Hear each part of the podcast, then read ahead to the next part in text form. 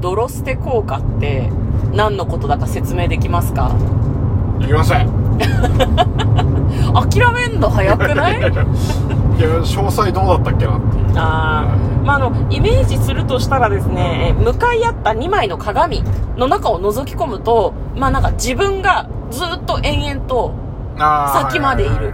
合わせ鏡にするとさそういうちょっと怖い状態になるじゃん。はいあれがドロステ効果っていうらしいのね。うん。もともとオランダ語で再帰的な画像のもたらす効果のことっていう風にすごく難しく言うみたいです。まあドロステ効果言葉知ってた？知らん。知らなかったよね。いや私たちはですねある映画を見てドロステ効果という効果のことを知りましたこんばんは嫁です。そこです。トレーラードライビング番外編。はい始まりました。トレーラードライビング番外編。この番組は映画の予告編を見た嫁と婿の夫婦が内容を妄想していろいろお話していく番組となっております。運転中にお送りしているので安全運転でお願いします。はい今日はテレドラメインスタジオの方から映画の感想をはい。ネタバレありで話していきたいと思いますはい、いろいろ雑音が入るかと思うんですけれども、あの、走行中ですので、はいあの、ご理解いただければと思います。今日見てきた映画はこちらです。ドロステの果てで僕らは、あ、和は入らないね。ドロステの果てで僕らです。失礼しました。えーこちら2020年6月5日公開の映画となっております。時間は70分です。日本の映画ですね。すいません。映画見てきたっていう風に申し上げたんですけど、は家で見たんですね。そうですねアマプラだったっけ？まあちょなんで見たか忘れましたけどうん、何かしらのこう VOD で見られるんじゃないかなというふうに思います、なんか劇団ヨーロッパ企画の短編映画をなんか自分のところでまあリブートした劇団初となるオリジナル長編映画だそうです。舞台が京都なんだけど、はいはい。まあまあ京都かどうか関係ない感じだったよね。そうね。カフェの1階と2階とあとまあ上の階とかでちょっと話が展開する感じだったので、まあ、今日はその感想をネタバレありで話をしていきたいと思います。どうでしたか？見て。ねいや面白かった。いやなんか事前に妄想したんだけどさ、うん。面白そうだなと思いつつ嫁は結構難しい映画だなと思って。そあのドロステっていうことがよくわからなかったし、まあそうね。そう登場人物が何してんのかあんまり理解できなかったんだよね。えなんかなんだろうどどの部分が一番面白かったとかある？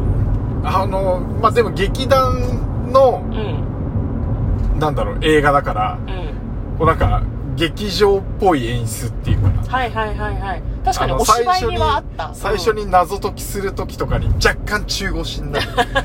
えっとこうでこうだからこうだよねみたいな。うんそうなんかみんなで立って喋ってる時になんだろうな全員中腰でなんか手をこうなんなんていうの説明してる時みたいにやるんだよね。多分普通にやってると多分人間はそんなに中腰にならないと思うんだけど。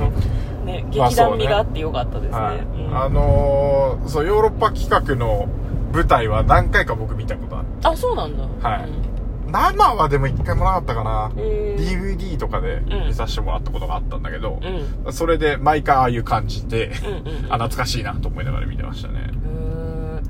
割と淡々と話が進んでいくんだけど非常にテンポがいい感じで、うん。なんだろう前回こうだったから今回こうなるよなっていうのをずっと見せてくれるんだけどそれがなんかなんだろうもう見たよっていう感じじゃなくて小気味良くてなるほどっていう風に思えるのがすごく良かったですね。そうですね、ん。だから今回はその2階にある部屋と1階にある、へあの部屋のテレビテレビを通してうん。それがあの2分ぐらい違うのかな？そうそうそうそう。どっちが先だったっけ？えっ、ー、とねうまずね。あそう上の部屋で見てる映像はあの1階が映ってるんだけどうん。1階はあの2分後なんだよね。うん。で1階から見るとあの上の階のテレビの中の映像は2分前っていうね、うん。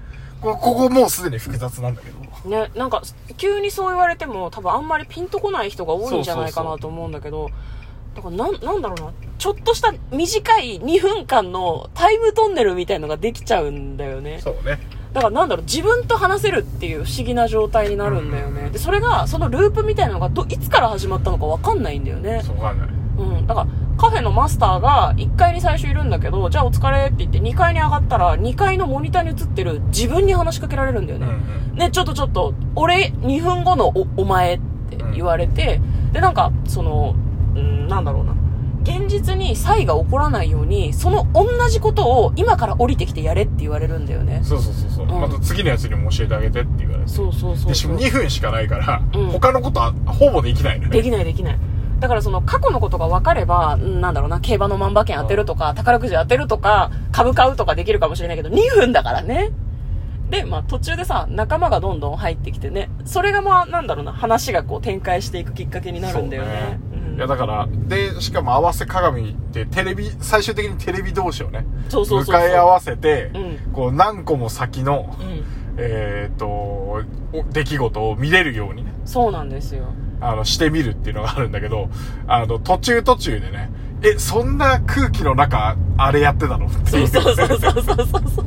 そう最初に見る時にはなんかその先の時の出来事の空気感とか分かんなくて、うん今の空気感で見てるからうん。こう違和感ないんだけど、うん。そう、楽しい感じでやってんのかなと思ったら、先の方の未来で、なんか大変なことになっ大変なてたりとか。ことになってる中あのテンションで返してたんだなそうそうそう。そのミスマッチ具合がまた面白かったですねね、そうだから未来が変わらないようにというか伝えることが変わらないようにすごいみんな気を使って時には嘘をついたりなどもして、その過去の自分にあの伝えていったりとかするんだよね。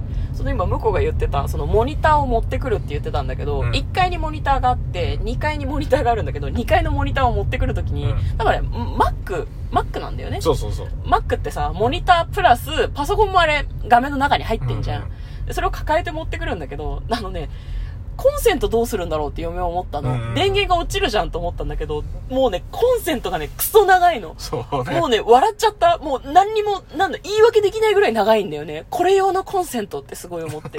普通の人間の家にあんな長いコンセント必要ないんだからと思って。そうそうそう面白かったですね。後半に、今度はそのモニターを持って事情があって、上の階、4階だっけ、うん ?4 階か4階5階まで上がるっていうのもあって、下のね、モニターを持って上に上がるんだけど、コンセントが長えのよ。すげえケーブル長えな おいもうね、あの、耐えられなかったですね。コンセントの、他は、齟齬がないの。全然何にもおかしくないんだけど、コンセントが長いことだけが変で、面白かった、それが。ね、なんか最後の方もすごく良かったですね。で向こうはさ、一番そのおすすめというか、面白かったキャラクターとかシーンとかって、なんかありました？キャラクターキャラクターしまあでもあれかな。なんか途中唐突に出てくるよくわかんない二人を見て、うん。あの即座に僕はタイムパトロールだって叫びました。なんで気づいたの？え？いや明らかにそうだったじゃんっていう。え、なんかね、ベージュのブレザーを着てて、怪しいんだよおなんかおそろのね服着てたからね、うん。そうおそろってことはないだろうっていうので。唐突に出てきたあのちょっといいですか？って言って声かけてきくるんだけど、うん。明らかにああもうこれはあれだ。時間時間をタイムテレビで時間犯罪状態になってるんだと思って。うんうんうんうん。やっちゃいけないね。でもなんか気がついても多分やっちゃうと犯罪に実はなるみたいなことをね、説明してたもんね。え、嫁はね、あの、カフェの隣にあるあ美容院にお勤めのちょっとこう清楚な感じのうん。人がいて、その人がね、こうマスターはその人のことがちょっと気になってるらしくて、自分のライブに来てほしいって誘うけど、断られちゃってっていうのがあるんだけど、最後の最後にその美容師のお姉さんが、わざとなのか、本当になのか、くしゃみをして飲まなきゃいけないものを飲まないっていうシーンがあって、うんあったね、うんあそこが好きでしたね。なんかその、あ、そっか、お前たちの思うようにはならないっていうのをさらっとやるんだと思って。うん。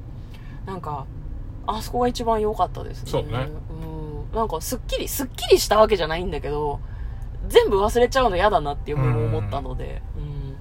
良かったですね。なんか、なんだろうな、ネタバレしてても、これ多分ネタバレ的な話をしてるけど、うんわかんないと思うの？多分聞いてる人は。見た人じゃないと。うん。